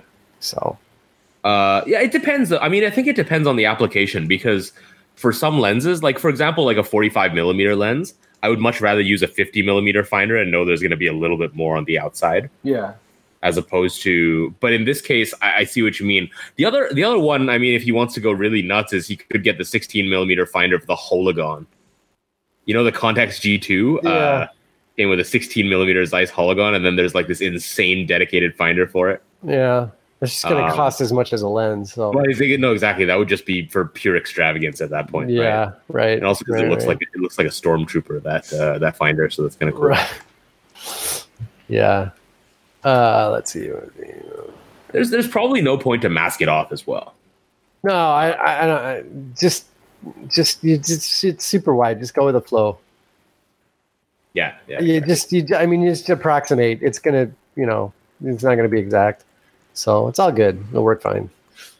Um, all right, David Blumenstein. Uh, Sunday, seventh of June. Thanks, guys. Slash t-shirts. Just listen to the episode about Central Camera. I was very sorry to hear about what happened, but sim- simultaneously very moved by the footage of Don Flesch failing to be baited by the reporter into dumping on protesters slash looters, wishing him and Johnny the very best in getting back to work. Also, thanks to all of you. Uh, it's been a tough time for just about everyone, and listening to the show and going out shooting with my family have been part of keeping me sane. And slowly, I'm getting a little better at taking pictures. Also, chat slash info have helped me spot good deals when I see them. You mentioned doing T-shirts. I don't think you asked for feedback on this, but I would suggest doing relatable designs for listeners slash photographers as opposed to simply show logo a black shirt simply reading Bokake Monster would suit me fine, though maybe it's not for everyone. Uh, let me know if you have something drawn that is my if wait let me know if you need something drawn as that is my biz and i'd be happy to help cheers david so um, I, I, yeah, I don't know what you guys want to say about t-shirts. I don't know if everybody's comfortable with that yet. Yeah, well, some yeah, go for it. There's definitely somebody's somebody's uh, comfortable with it because we have actually sold a t-shirt, haven't we? yeah, which is which is impressive for seeing that we haven't actually uh, given out any addresses or information. Somebody's actively um, found the site and bought, yeah. bought a T-shirt. So um, um, I don't know if we want to embarrass that person or not, but we know who you are, and thank you very, very much. Um, yeah. Um, so if, if, you go to classiclensespodcast.com and click on merchandise, you can buy T-shirts. They are there. Um, it's we're just getting started with that, and there'll definitely be more designs coming. But you know, we can always add more in as we go along. Uh, but so for now, you can go buy the boring logo T-shirt, or you can go buy the Bokake ball cap, um, and a couple of other things. And you can buy some stickers. There's stickers there there too. Uh, so the, yeah, they're there. They're out there. We just haven't been promoting it, um, and we will definitely be doing. We have lots of ideas for other shirts. um, so we can be doing more in the future. And um, yeah, I mean, we could theoretically take you up on that offer, David. I think it's it's it's certainly a case. I mean, if people uh, want to uh, either to write in uh, if you're not on Facebook, uh, but if you are on Facebook, then that's obviously the the easiest place to uh, communicate with us in our Facebook group.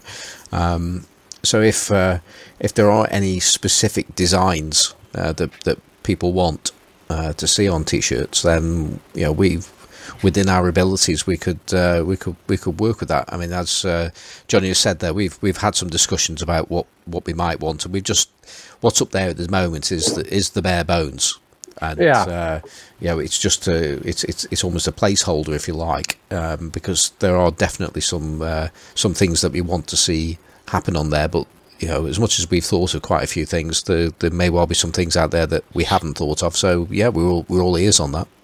Yeah, yeah. So like I said, there's there's logo T-shirts. There's we have a hoodie. We have stickers. We have the Bokake camo ball cap. Um, we have a be like be like Carl shirt.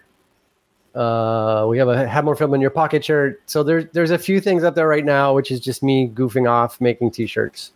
Um, and we'll definitely have more stuff in the future. So yeah, but if you want to grab something, they're they're out there and they're out there and ready to go. Yeah. yeah. Just don't ask us to put our faces on the shirts. No, not, not gonna happen. Yeah, right. And no one wants that anyway. Exactly. Nobody wants it anyway. Yeah, yeah. Okay, so I think we've actually caught up on our emails now. Huzzah. That's incredible.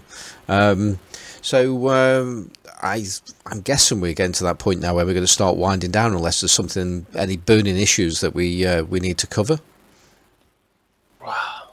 No. Okay, I'll uh, I'll take that as a no.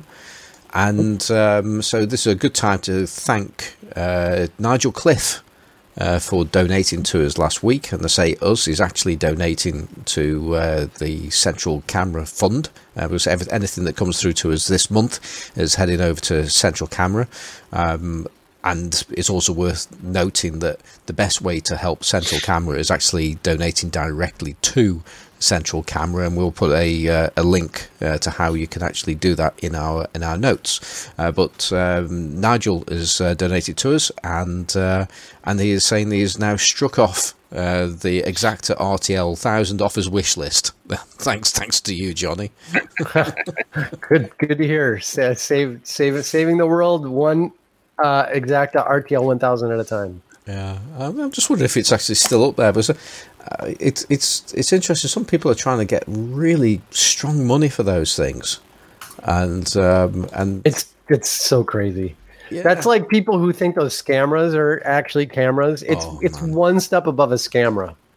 So yeah, there's there's there's no reason to pay lots of money for one of those cameras. There are some absolutely bonkers prices for things on eBay at the moment. I've I don't know if it's yeah. a new thing, but I've spent a little bit bit more time on uh, eBay recently, and I just I'm in disbelief over some of the prices I'm I'm seeing um, for things. You know, literally two or three times the value, and I'm thinking, well, do, I, I do wonder about this whether whether people put these incredibly ex, um, high priced items on there, not things that deserve to be high priced, just just you know, normal things or good things that are worth you know far less than they're asking for them. And are, are they trying to dupe people into it? Do they really believe that these things are that? I mean some some of these sellers appear to know what they're doing.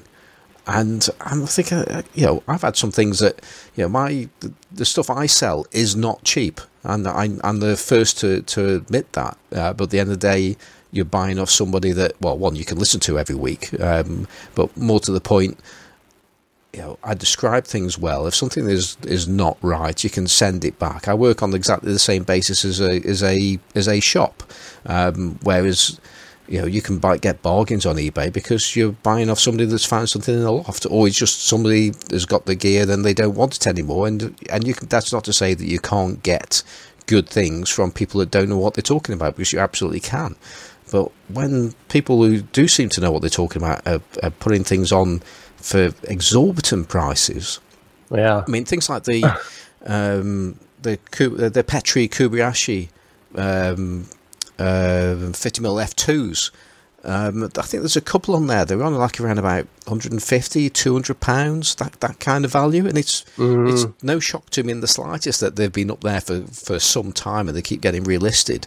Um, but I just just wonder what do people actually over overpay for these things to make the make these sellers it, do this?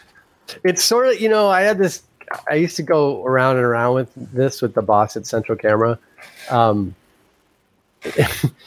because it's like if if if one thing sold once for X number of dollars, then that's what you list it for, and then it sits there for three years and it doesn't ever sell. Or you just look at the price things actually sell for, and they sell like in three days.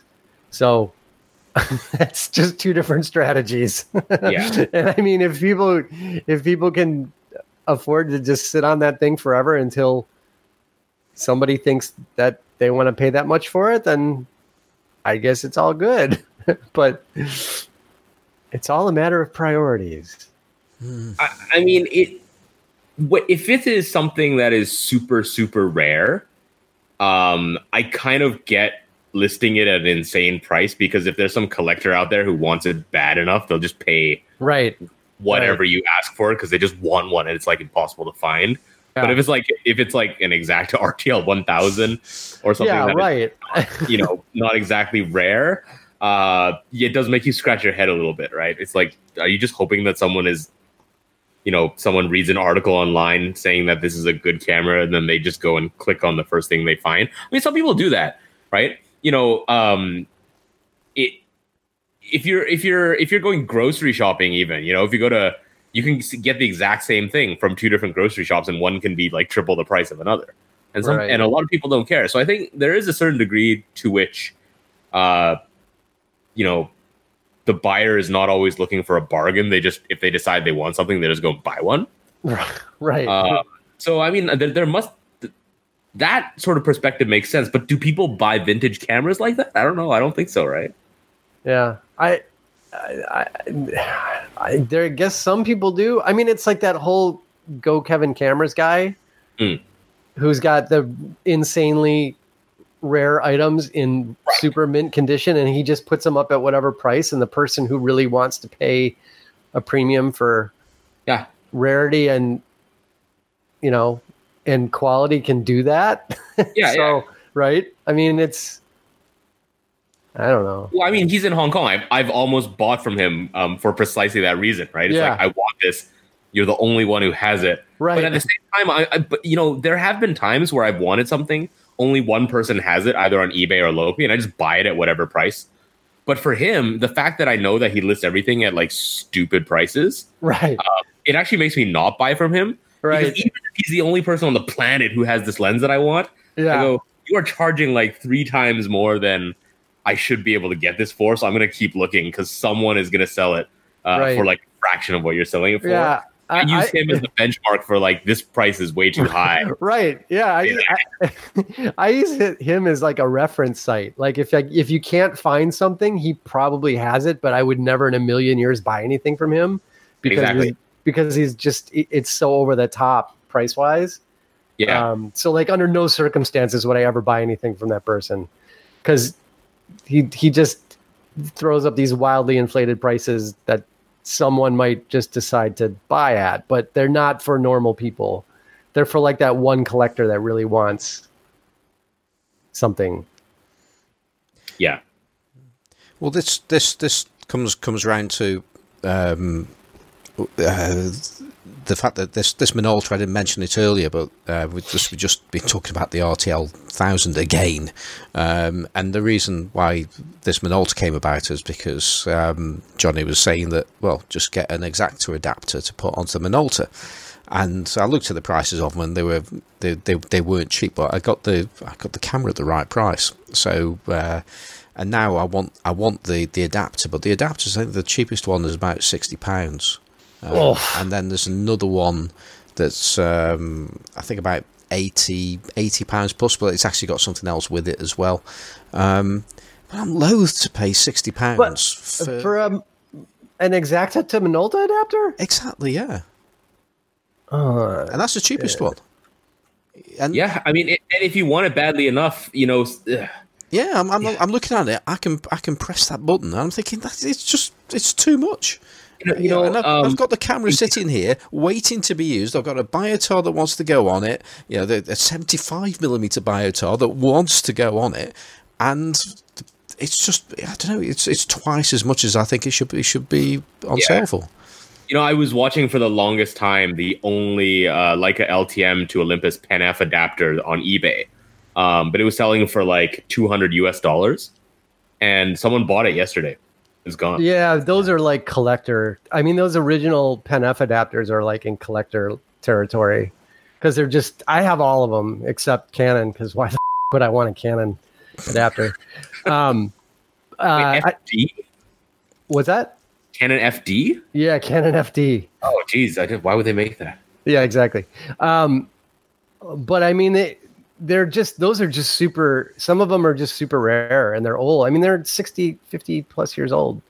Yeah, yeah, um, they're beautiful, but still, I mean, yeah. But I mean, like a Minolta to Exakta, those are Jesus. I'm serious. We had we had like a tray full of stuff like that at Central, and there was no, nothing. But I mean, it's just the I guess you got to you have to find an, a um, uh, I, I don't know. I guess you got to find a vintage one more or less. Oh yeah, um, yeah, definitely, yeah. Yeah. So I mean, like that's what I have on mine. It's just a vintage. It's just a metal ring. I mean, it's a really simple adapter, mm-hmm. but they're they're but they're vintage. So yeah, you know, I mean, just just to play play the other other side of this now. Yeah, because I'm I'm moaning as a as a consumer, but there I am trying to sell things for as much as I can. You know, because that's that's that's how I make my living. And if this if this thing just came into my lap and I I got it, you know, I had no interest in it and I was going to sell it, then. Uh, yeah, but this is the kind of thing that gets found in the bottom of a box when you buy a load of other stuff. Yeah, like, oh, look at totally. that, and, and effectively owes you nothing. And I would go onto eBay and I would say, well, how much did the last one sell for? And the last right. one sold, sold I, I, can't remember, it was either £50 or, no, no, tell a lie. There was one that sold um, by itself, I think, for either 50 or 60 pounds. And then there was another one that was sold as a pair uh, with an M42 and an Exakta, and the, and the pair went for about 25 pounds. Yeah. And, uh, and so for me as a seller, I would think, well, how much would I sell this for? and yeah, the fact that there's one sitting there at like about 80 odd pounds and another one sitting at 60, um, the chances are I'd probably put it on at 60 pounds and just see what happens. Mm-hmm. Um, but the, the, the question is, how long would I leave it up there and how long are these other people going to leave it up at those those high prices? And eventually I, I, I do wear myself down and think, okay, I'm not going to get this. I'm going to drop the price. And I've done that on a few things on my site today, uh, which you've, you've got to, because there's no point in just having the, having something sitting there because you want X amount, or even if it's cost you a relatively high amount, it's no point just having your, your money tied up in something that nobody's ever going to buy at, at that price just so you can get back what you paid for it because you made a mistake when you bought it or, or whatever. Yeah, yeah. I mean, it, the, they'll event. You'll eventually find one. I mean, it's like one of those things where you just you just set a search up for it, and somebody will eventually post one for a decent. I mean, that's how I got all my Pen F adapters. I got most of them cheap. I just it was just like I had to wait it out for them to show up. Um, but uh, yeah, they they show up eventually. You know, I mean, it's just one of those. Well, they they, they do, uh, but thing, things don't never show up when you're looking for one, do they? That's, right, that, that's right, totally. And, and, that's always been the advice I've been I've I've given to people when, when they say, "Oh, how did you manage to get that at such and such a price?" And and the, the simple answer was, "I wasn't looking for it." Uh, yeah, totally. Yeah, very, very, very few things actually come into my lap that I specifically wanted, and I, and I, you know, that's just pure luck. Um, I think the best thing is to have uh, is to want lots of things, and uh, and wait for one of those things to turn up. But uh, eBay searches are great um, for that. Although it's been quite a while since I've actually found anything on an eBay search. Uh, because usually once uh, when something does turn up, oh that's it, and the price is right. I click click on the on the email. Oh, it's gone. You know. Uh, yeah. Hold, hold on, Simon. I'm gonna just let me just turn on my webcam. Let me demute. you're going to upset me now, and you're going to you're going to. Yeah, I am. Yeah, I, I was expecting yeah. this. Yeah, that's the, oh, that's oh, what you're looking for right well. there, right? Oh, yeah. that's the one. Yeah. Yeah. yeah. yeah. Yeah. I think I got this at Central for nothing. so there you there you go. Um, imagine, imagine the, the the rest of them have been looted as well, haven't they? Now. I mean, you, you, oh, I think Johnny's just oh he's dropped out of the call. Oh, uh, is he back? Hey, he's back. Yeah. Webcam killed your connection. Yeah. But yeah, you know, it it uh, the the bottom of the box thing totally happens quite a lot. I had an eBay seller uh, a while ago who I bought. I think I bought a 25 millimeter Canon uh, LTM lens off this seller, and um, she she was selling a bunch of just stuff that she dug up from like her grandparents' attic or something. Uh, and she sent me a picture with just a bunch of random Leica crap in it, and she's like, "Do you want any of this stuff?" Um, ooh, look at that. And I was like, no, I don't. I don't want anything uh, that you have in this picture because it's all kind of either it's common or I have it already. But then I told her, you have one thing in there. Uh, it's a SCNOO, and that thing is worth a ton, um, which is like a collectible trigger winder for uh, for Barnack Leicas. And she had no idea that thing was worth like a thousand dollars to collectors, um, and was very very happy with uh, with that exchange. Yeah. So there's the Minolta E adapter. Yeah. I've mounted on the and it, it's nice because it's one of those adapters that it comes with a um, a little tool so you can really lock it tight tight into place so it's i mean it looks like and behaves like a native Exakta mount it's not like there's no play or anything it's like it's just so, native to the camera so if you if you haven't got the tool how how, how much of a problem is that going to cause you it wouldn't be any problem i mean you'll you'll still get it on there super tight and you could make your the tool is really simple. You could even use a pair of pliers. The tool is just one of these things. Yeah, yeah, I've, I've, seen them. Right? I've seen them. Yeah, like M42 and stuff like yeah, that. Exa- exactly. Yeah, and yeah. it's just got the two pins. So I mean, you could really, you could even make your own. Yeah, uh, this, but it's it's still going to lock in. Yeah, this, this this gives me a bit of an in here now. Yeah, because it's I'm going to uh, email. Uh, the, the, the, the, the cheaper seller at least and, and say you know have you have you is it complete with the tool and yeah, he, right. He will then say no, and they say, "Oh, that's a shame," and yeah. uh, and um, see if it comes down to a, a, a, more sensible price. Yeah, yeah, yeah. It's a good strategy, especially because you're not chasing something that's trending, right? You're doing this because you want to use your Biotar. So there aren't a ton of people out there, you know, chasing Minolta Exakta adapters. So no. you may be, you know, driving, you know, 90 percent of that demand, right? Yeah, and, yeah. and, I think there's evidence of that that this podcast is it does does not actually drive prices up or uh, and uh, cause that much of a uh, problem because as that that Exakta RTL thousand is still for sale. Um, so um, so I think that that's that's that's proof uh, that we're not inducing too much gas yeah. in people. Man, trends are weird. You, you you know you know what's trending here in Hong Kong? Um, Foca Oplar fifty one point nine lens. You guys heard of that? I I I know the the brand. I've not not come across that particular lens. Yeah, it's like a weird. I think it's an old French rangefinder. Yeah, they are uh, French. Yeah.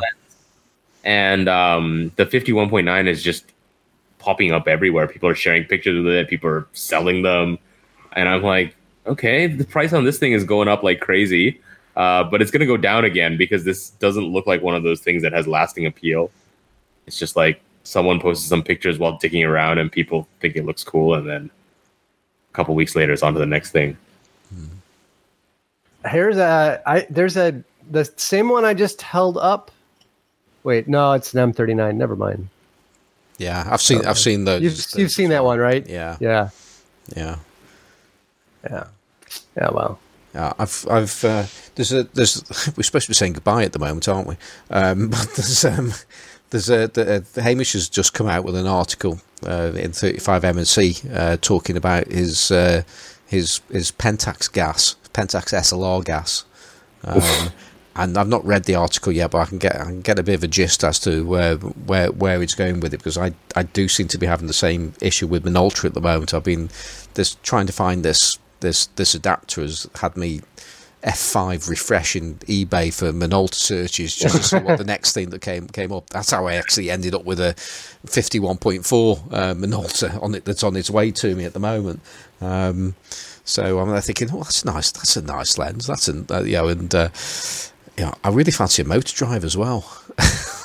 so like, yeah, the, mo- the motor, motor drives are really nice for Minolta because they're they're small. They're not like ridiculous Nikon size drives. They're actually just a small little. Yeah, but I want the big one. I want the uh, the motor drive one. I think it is. Yeah, that that it that brings the it adds a grip to it. So I used to have one with my uh, Contax 159 mm, and um, that was great. I, I, I hated using that camera without the motor wind after I bought the motor wind. Um, it just just felt that was better. Um, plus, I'm thinking, you know, there I am. I'm, i want to use it with this. Uh, this this Biotar 75 1.5 and yeah, that means I'm going to be like shooting models all the time on the catwalk and things so you know I, I need the uh, I need the I need the motor drive don't I it's it's logical because that's obviously what's going to happen once I get that that set up um, Johnny on the uh, on the adapter you just showed on your camera the Exakta mm-hmm. to Minolta is the lens release on the bottom yeah it's well that's where the so uh here I'll for all you listeners at home who can't see the video, I'll pull this up and so yeah, it's it aligns to where the locking mechanism there's a so there's a pin right on the Exakta lens, right? Usually on the uh, Exakta, that leave that uh, unlock lever is on the right hand side if you're looking at the lens. Well, that's because Exaktas are retarded, um, and you know it's got the shutter button in the wrong place and everything. So with these, uh, your your infinity. Let me just see if I can line it up here. So when it's at it, no, it does it line up? Uh, no. So it's rotated. Okay, so right? it's like ninety degrees rotated. Yeah, but I mean, if you think about it, it it makes the most sense to place it here on a Minolta because you don't want to interfere with the lens mount button or the cable release or all you know. So it's down where it's out of the way essentially. And because it's an SLR, what's the difference you know what I mean? And if you, I mean, it's you can see it, and it's not like your depth of field scale is quite as important anyway. Right, um, right, right. That's so that's the one compromise you're making. So like at, at when this lens is focused out at infinity, the you probably won't be able to see it, but the dot, the infinity dot at the top is at like one meter, right? Right, so, right, right. So the infinity lines up at the basically the bottom of the lens rather than the top, but uh, it's it's to it's to keep the locking lever in a more logical place, which it totally is. I mean, it's it doesn't like jut out or anything. It's right at the bottom. Right, um, gotcha. Um, it, and it works great. I mean, it's a it's a it's a really really good adapter. So yeah, they just kind of made that compromise for the sake of usefulness, you know. So okay. there you go. There you go. So uh, um, let's let's let's say goodbye, shall we? Uh, um, we haven't done a very good job of doing that so far, but we should. Um, so, uh, Perry, outside of this podcast, where can people find you? Uh, you can find me on Instagram and Flickr at Perry G. And Johnny, I know that nobody's going to find you apart from Robbie J, of course. Yeah, pretty much. Uh, only you're only going to find me uh, hanging around in the, our Facebook page, probably. Okay, and if people anybody wants to get in touch with the with us on the show, uh, classic lenses podcast at gmail.com is the best place to go or just go to the website. And if you go to the website you can send an email from there. You can also find the t-shirts there as well. Yeah. except don't don't send an email from there because it'll go into my spam and i'll never right. see it. Exactly. Yeah. And oh there's there's a point. There's uh, the best vintage lens uh, feed has been rejuvenated. Uh, oh has it? It has. It has. Are you are you unaware of that? I was unaware of that. Yes. Oh my word! You need you need to head yourself over there because there's a new guest writer um, for snarky reviews of our our. Oh, podcast. that's right. Uh, yeah. Yeah, that's right. And it's somebody we know well, isn't it, Johnny? It it is. It is. It is the it is the Novak. it is. It is. So. Um, so yeah, if you if you want to know what Mike thinks of uh, of, of, the podcast, um, then it's well worth heading over to Best Vintage Lens. So uh, so that, that's all good. Um, anything else? Anything else? Well, there's me. Uh, I'm on Twitter as Simon Four. I have a website which is simonforsterphotographic.co.uk, which is also the name of my uh, account on Instagram. And on my website and on my Facebook page, you can buy some of the uh, items I sell, and um, certainly lots of lots of lens caps uh, of different designs. Um, and I'm going to be moving into some other things soon. So, uh, but lens, lens, caps, loads and loads of lens lens caps for uh, um, odd systems, and uh, pretty soon there'll be Icarex will be on there, and uh, some some other weird and wonderful things as well. Um, so that's that's pretty much it. Our um, theme music is by Kevin MacLeod of Incompetech.com, and that's it. So I hope you've enjoyed this week's show, and if you can, be like Carl.